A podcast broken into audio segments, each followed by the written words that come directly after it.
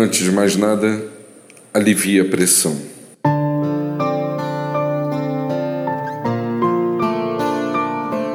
Por que você não alivia a pressão exercida sobre si mesmo e aqueles que estão à sua volta? O que faz você ampliar críticas e reclamações? Onde você deseja chegar com tais posicionamentos? Conheço diferentes pessoas que se encontram no limite de suas forças diante de tanta cobrança e imposição.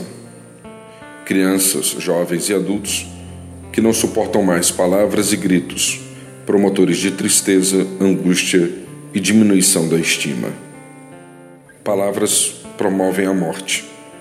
São capazes de destruir o que há de melhor no outro e retirar por completo qualquer resquício de amor próprio e valorização pessoal. Palavras, quando impregnadas pelo ódio e pela amargura, empurram as pessoas para baixo e tendem a mantê-las soterradas. Por tudo isso, alivie a pressão. Considere a possibilidade de mudar sua postura. Abra a boca para compartilhar palavras cuidadosas, incentivadoras e amorosas. Ouça e responda a pergunta elaborada pelo autor bíblico poderia da mesma fonte jorrar o que é doce e amargo?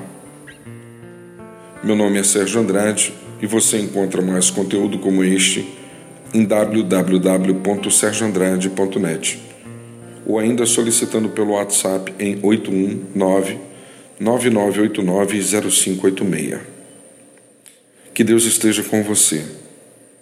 Que Ele esteja com todos nós. Alivie a pressão.